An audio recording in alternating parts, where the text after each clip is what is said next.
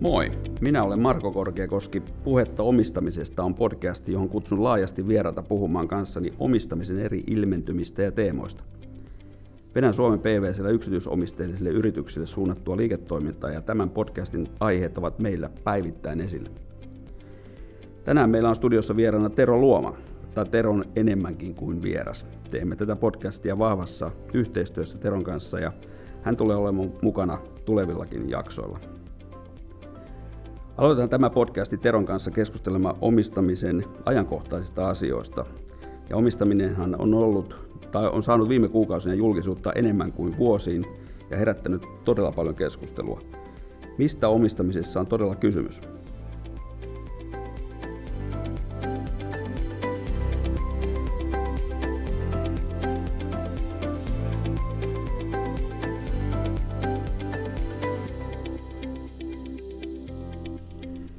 Tallerin sijoitusjohtaja Tero Luoma, joka on intohimoinen jääkiekkofani, hallitusammattilainen, sijoittaja, tutkija ja kirjoittanut vielä kirjan omistamisesta.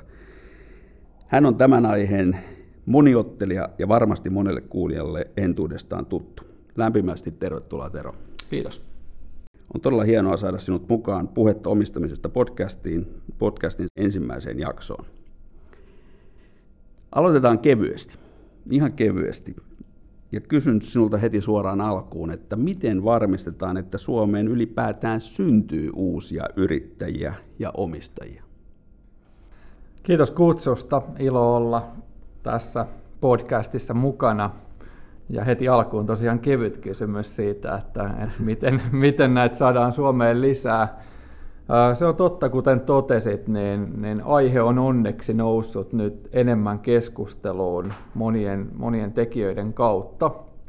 Ja tota, jos lähdetään ihan liikkeelle siitä niin kun, äh, ensinnäkin yrittäjyydestä ja, ja omistajuudesta molemmista, niin, niin yrittäjyyden osalta me ollaan Suomessa onneksi nähty tietynlainen buumi ja sen suosion kasvaminen Siinä on taustalla erinäisiä tekijöitä.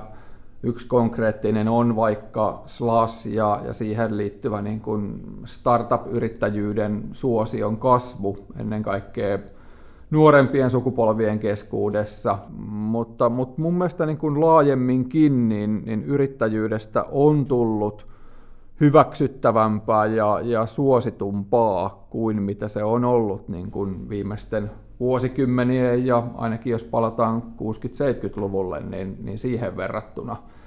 Et, et se on hyvä ja, ja se luo myös pohjaa omistajuudelle, koska voi sanoa, että, että yrittäjyys on omistajuuden isä tai äiti.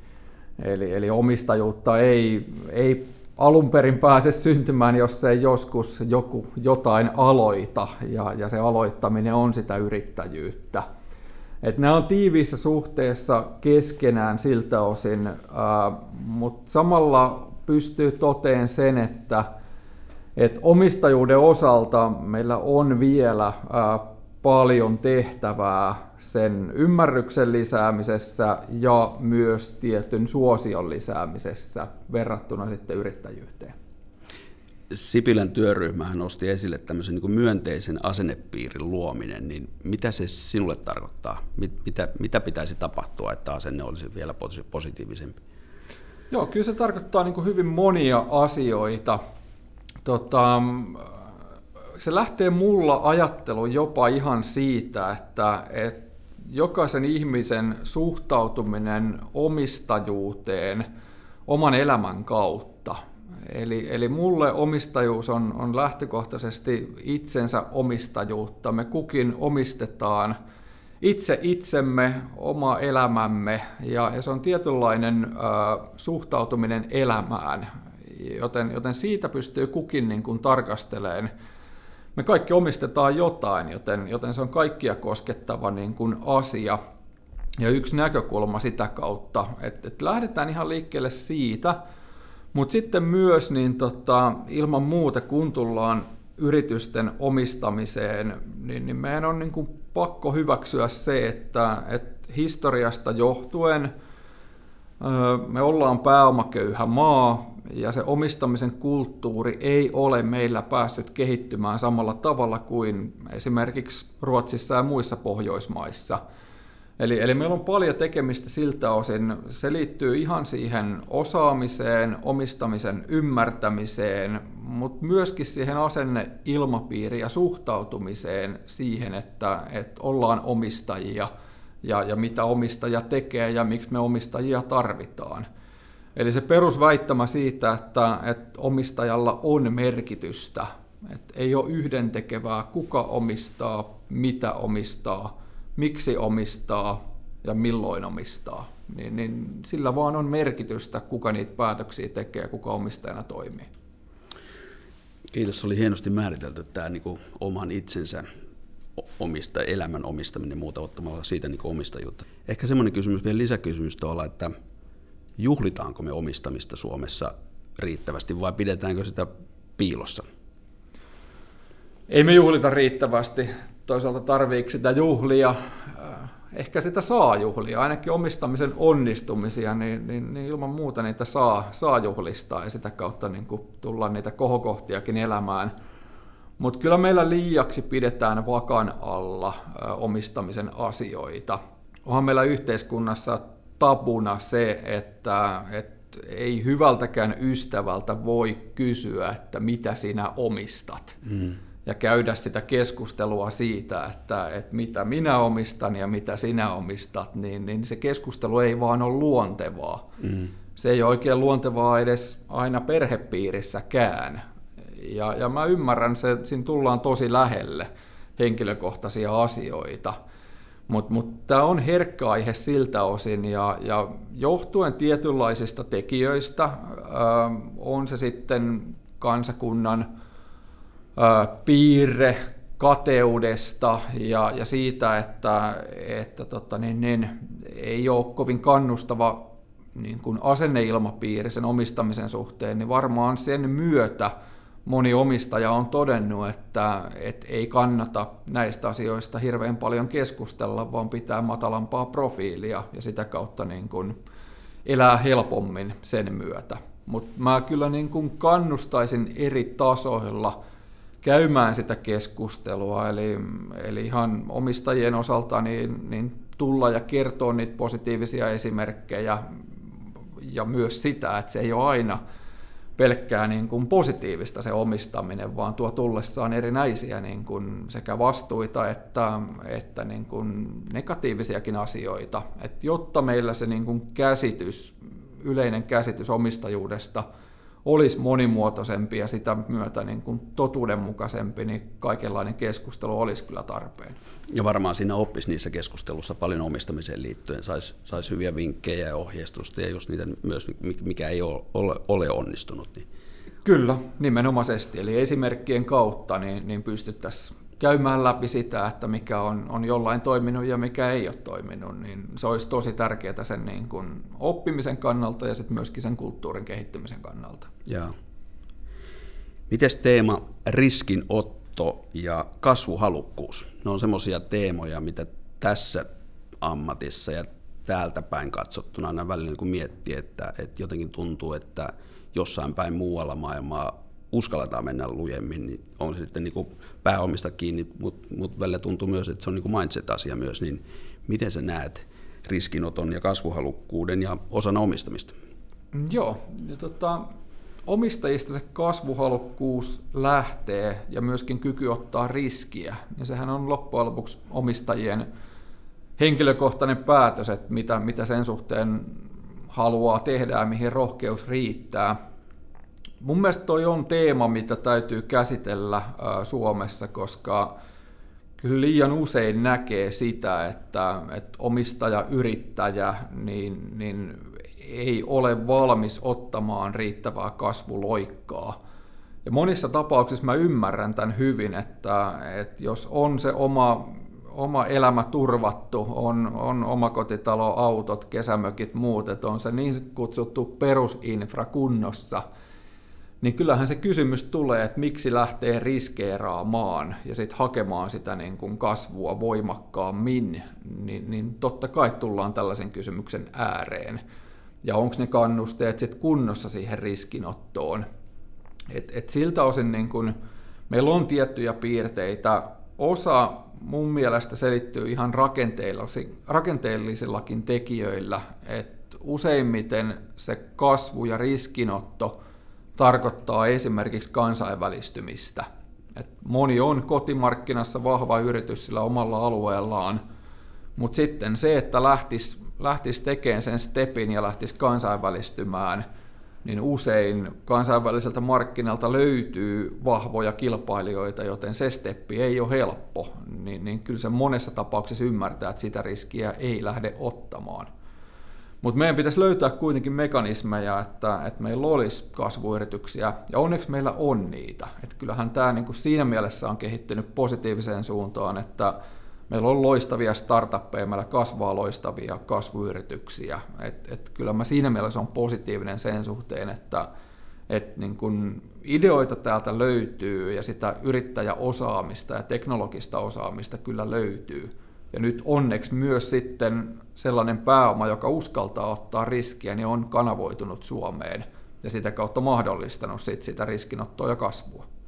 Ja pikkuhiljaa rupeaa olemaan, viittasit startuppeihin, rupeaa olemaan sarjayrittäjä, mitkä on jo tehnyt sen useampaan kertaan, niin sitä kautta niin rupeaa kumuloitumaan sitä oikeasti osaamistakin ja sitä kautta niin kuin levitetään levitään sitä tekemistä. Se on just näin. Tuo on tosi tärkeä ilmiö, että tuodaan sekä sitä kokemusta että sitten myös niin kuin pääoma kiertämään niihin, niihin uusiin alkaviin yrityksiin. Ja, ja kyllä se fakta on, että että mitä enemmän pääomaa, niin, niin sitä enemmän pystyy sillä tietyllä osalla salkkua ottaa sit myös korkeampaa riskiä. Että, että on täysin järkeenkäypää, että, että, että näin se menee. Niin, niin, niin siinä mielessä se, että meillä, meillä kertyy pääomia onnistuneiden exittien ja onnistuneiden yrittäjätarinoiden myötä, niin, niin se kumuloi tosi paljon hyvää siihen koko ekosysteemiin.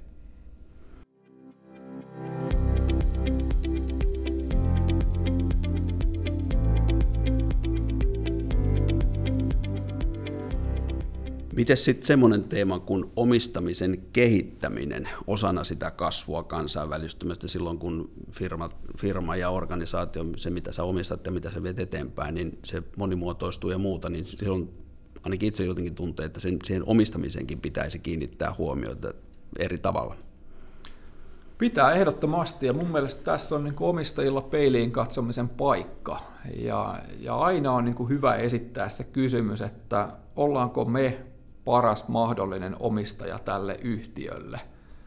Koska sen kysymyksen myötä pitää päästä siihen analyysiin, että, että jos me ollaan, niin, niin miksi me ollaan, millä perusteella, vai kenties onko löydettävissä joku parempi omistaja, jolla on sitten kykyä niin kuin osaamismielessä tai verkostomielessä tai muuten olla sille yhtiölle parempi omistaja. Eli, eli mun mielestä olisi tervettä, että omistajat ainakin noin vuoden frekvenssillä, niin kävisi sen keskustelun, että ollaanko me parhaita omistajia tälle yhtiölle, ja myöskin käytäisiin keskustelu siitä omistajien tahtotilasta, koska usein on huomannut, että omistaja strategiaprosesseissa ja omistajatahtotilan määrittelykeskusteluissa, niin, niin usein oletetaan, että on olemassa jonkinlainen konsensus ja kaikilla olisi samanlainen tahtotila sen omistamisen suhteen, mutta sitten kun lähdetään niihin keskusteluihin, niin huomataan, että ne itse asiassa aika paljon eroaakin ne näkemykset.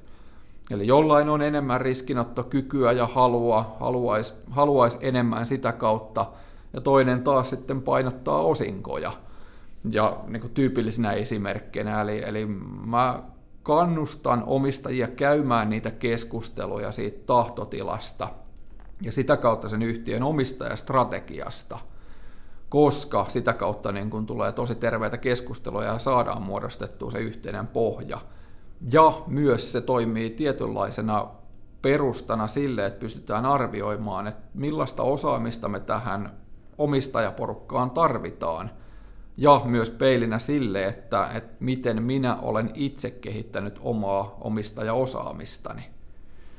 Sitä tulee harvoin ajateltua, että mitä se voi olla, se omista, oma omistajaosaaminen, ja mistä se koostuu, niin, niin sen takia mun mielestä on tosi tervettä niitä keskusteluita käydä ja alkaa hakea niitä oppeja.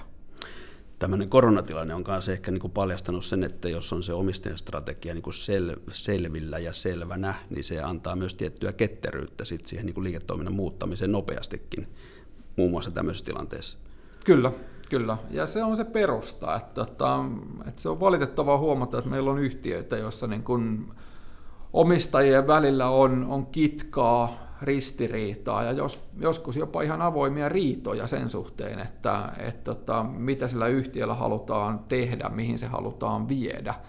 Ja, ja kyllä niin kun mun alkuperäinen kiinnostus omistajuuteen lähti aikanaan siitä, että, että yritysanalyytikkona analysoin erilaisia suomalaisia yhtiöitä ja havaitsin sen, että, että useimmiten hyvissä yhtiöissä – on hyvät omistajat, ja sitten taas jos yhtiössä on ongelmia, niin useimmiten ne kulminoituu siihen, että, että omistajilla on keskenään jonkinnäköinen ongelma.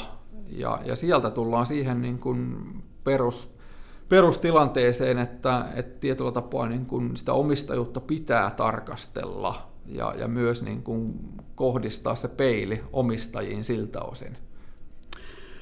Nyt on pakko kysyä sinulta se, että pystytkö sanomaan suomalaista omistajuutta tai mä niin kuin kuvailemaan tai niin kuin arvottamaan, arvioimaan suomalaista omistajuutta versus sitten niin kuin muu maailma tai esimerkiksi niin kuin Pohjoismaat, niin onko jotain e-, e-, eriäväisyyksiä? No siis maailman omistajuusmallit on, on hyvin, hyvin erilaiset. Ja, ja se on se niin kuin iso rikkaus, että, että maailmat löytyy todella erilaisia omistajuuden muotoja ja erilaisia malleja.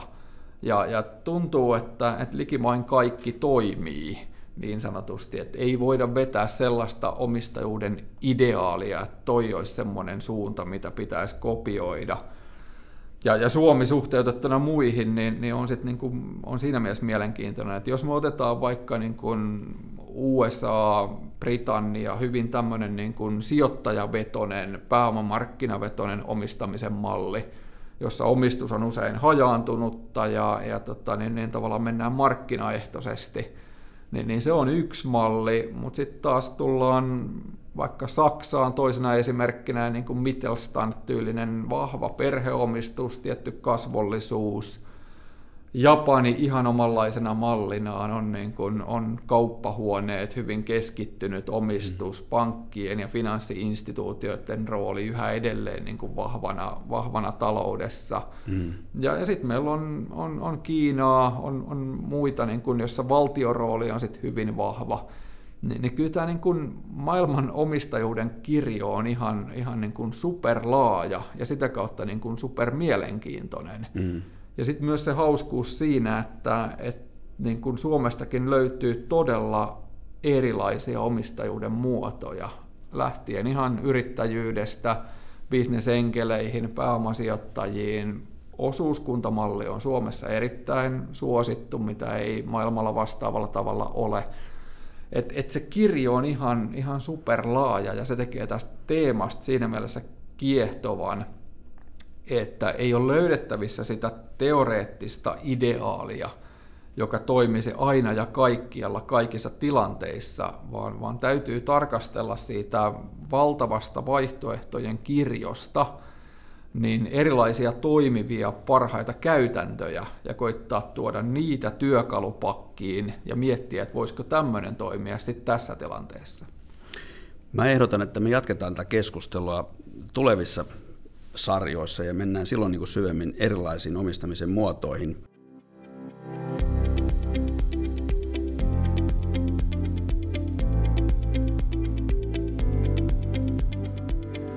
Nyt mä olisin siirtynyt sitten vähän toisenlaiseen kulmaan, eli sä oot just, just julkistanut tutkimuksen tytäryhtiötaloudesta ja, ja tavallaan niin kuin omistamisesta, että, että suomalainen versus kansainvälinen omistus. Ja tota, mä kun kuulin tämän otsikon ja kuulin sinulta, että sä oot tekemässä tämmöistä tutkimusta, niin itselle tuli semmoinen, että totta kai se on suomalainen parempi, noin niin kuin lähtökohtaisesti. Ja sitten kun mä yritin kuunnella Sipilän työryhmän tuloksia, niin sielläkin korostettiin sitä, kuinka tärkeä on suomalainen omistus, niin Tero, voitko nyt aukasta, mitä mieltä sinä olet ja mitä, mihin lopputulemiin olet tutkimuksessasi tullut?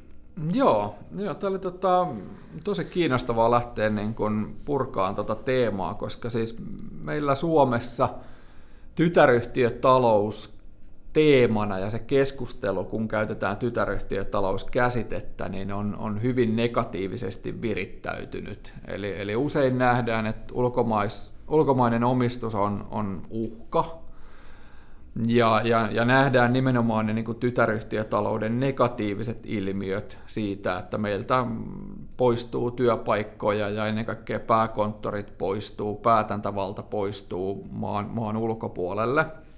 Ja, ja mun mielestä noita täytyy tunnistaa, että tuollaisiakin ilmiöitä tähän liittyy, kyllä.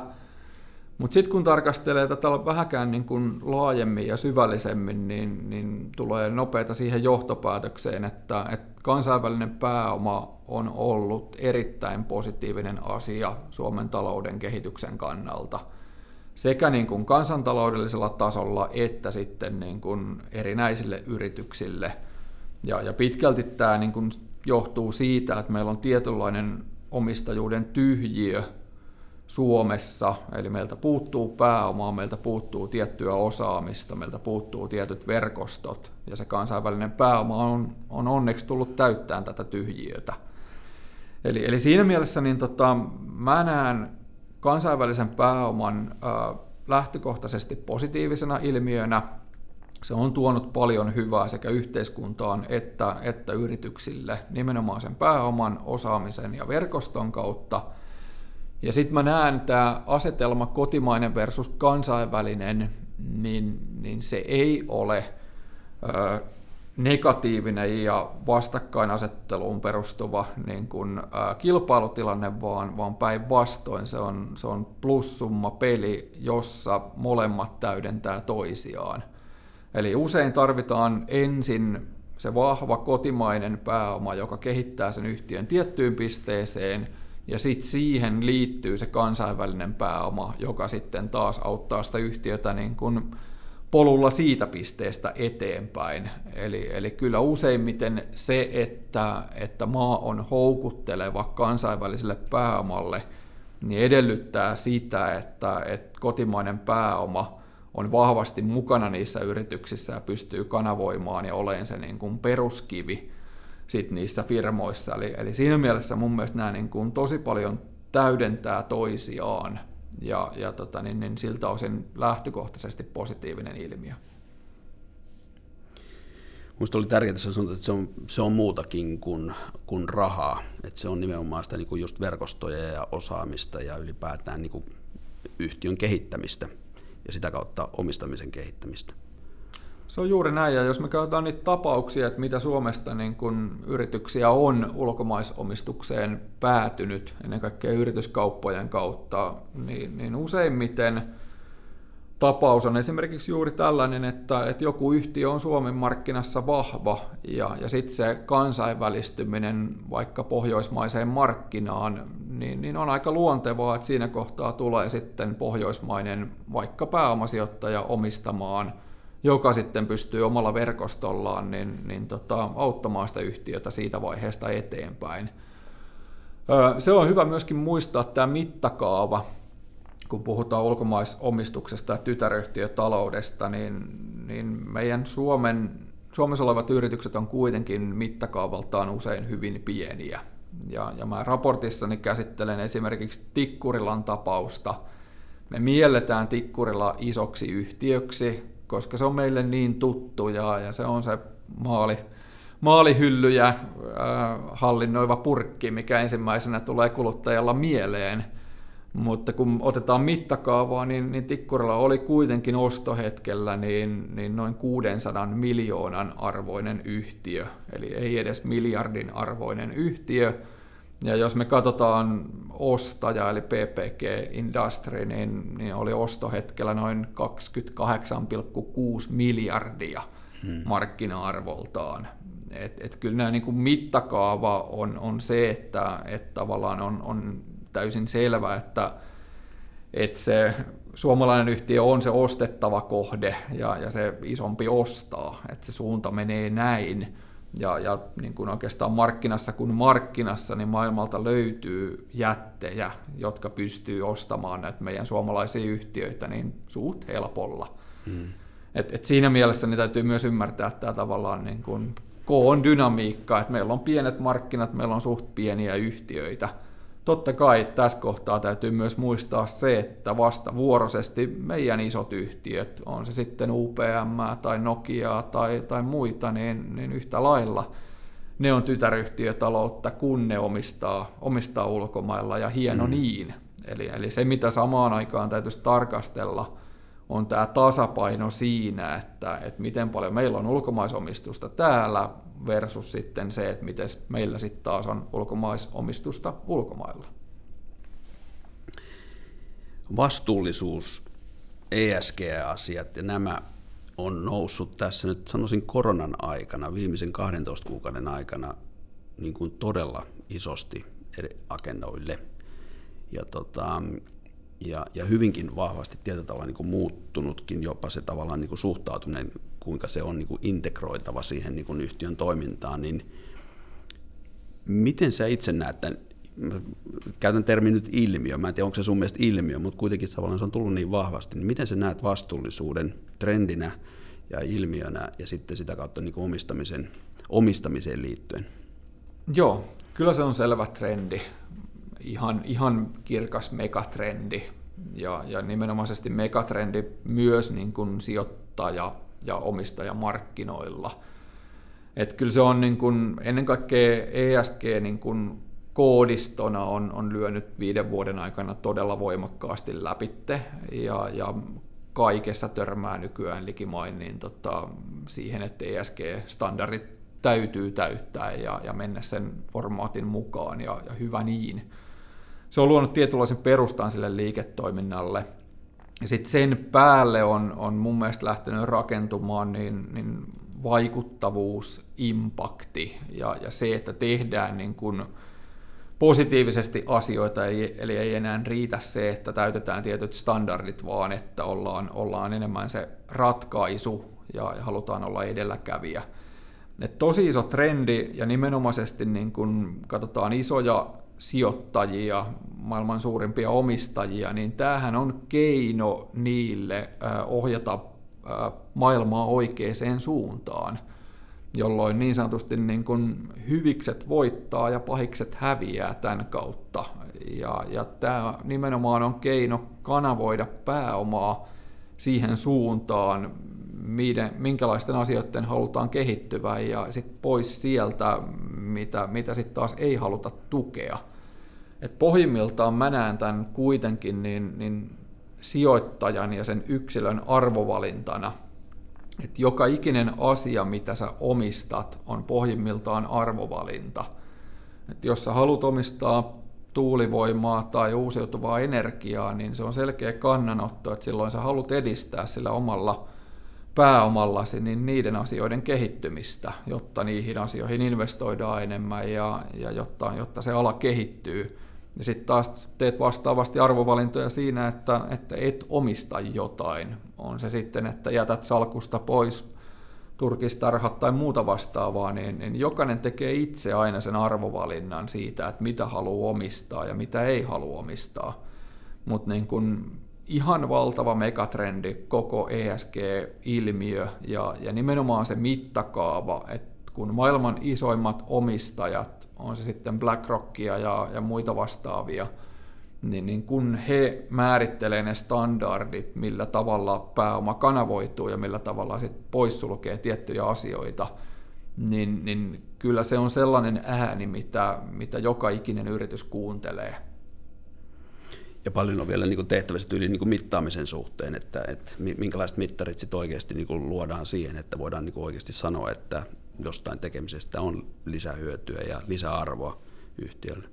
Kyllä, juuri näin. Ja, ja sen mittaamisen ja standardoinnin puolella on, on paljon tekemistä vielä. Ja, ja yhtä lailla myös on, niin kuin, on markkinassa ilmiö tietystä niin kuin greenwashingista, eli, eli yritetään olla parempia kuin sit ollaankaan. Ja, ja mun mielestä markkina täytyy siltä osin olla läpinäkyvä, että sitten niin feikkaajat putoo pois mm. ja, ja ne paljastuu. Meillä on viimeinen tutkimus Family Business Survey mukaan, niin tota, yksityisomisteiset yhtiöt ei ehkä vielä riittävästi kommunikoi tästä niin kuin vastuullisuustoiminnasta verrattuna esimerkiksi niin kuin pörssiyhtiöihin, niin osaat, onko sulla näkemystä tuohon asiaan, että miten sitä asiaa pitäisi nähdä? No varmaan niin perheyhtiöissä ollaan tultu varovaisemmin tähän teemaan, että et ollaan vähän seurattu, että miten tämä niin kuin tästä kehittyy, mutta sitten taas toisaalta kun mä katson niin kuin suomalaisiakin perheyhtiöitä, niin, niin liki kaikissa, joissa se seuraava sukupolvi on tullut aktiivisemmin joko hallitukseen tai jo johtorooliin ja omistajarooliin, niin kyllä se sen seuraavan sukupolven myötä niin vastuullisuusasiat on noussut erittäin merkittävästi agendalle – ja, ja tiedän, että on käyty aika hyviä sukupolvien välisiä keskusteluja siitä, että mitä itse asiassa vastuullisuus meillä tarkoittaa ja mikä on se painoarvo, mikä sille annetaan. Et kyllä on aika usein edeltävä sukupolvi joutunut olemaan puolustavalla kannalla ja huomannut, huomannut sen, että, että maailma on ehkä tietyiltä osin muuttunut ja se paine seuraavalta sukupolvelta niin on, on aika voimakas näiden asioiden huomioimiselle. Kyllä. Kiitos Tero. Ähm, meillä on seuraavan jaksoon vieraaksi tulossa Aalto-yliopiston Timo Korkeamäki. Mitä sinä haluaisit kysyä Timolta? Joo, Timo ja, ja tota, Aalto on ollut loistava, loistava kumppani, kun ollaan viety omistajuuden professuurihanketta eteenpäin. Ja tota, niin, niin on, on superiloinen siitä, että Aalto, Aalto tarttui tähän asiaan – Joten ehkä mä kysyn Timolta sen, että, että mikä on ollut se kansainvälinen vastaanotto tutkija ja akateemisessa viitekehyksessä, mitä tämä professuuri on, on saanut. Eli millaisia, millaisia reaktioita on, on Timon suuntaan ja Aallon suuntaan tältä osin tullut? Hyvä. No minä vien eteenpäin tätä. Kiitos Tero tästä keskustelusta. Kiitos.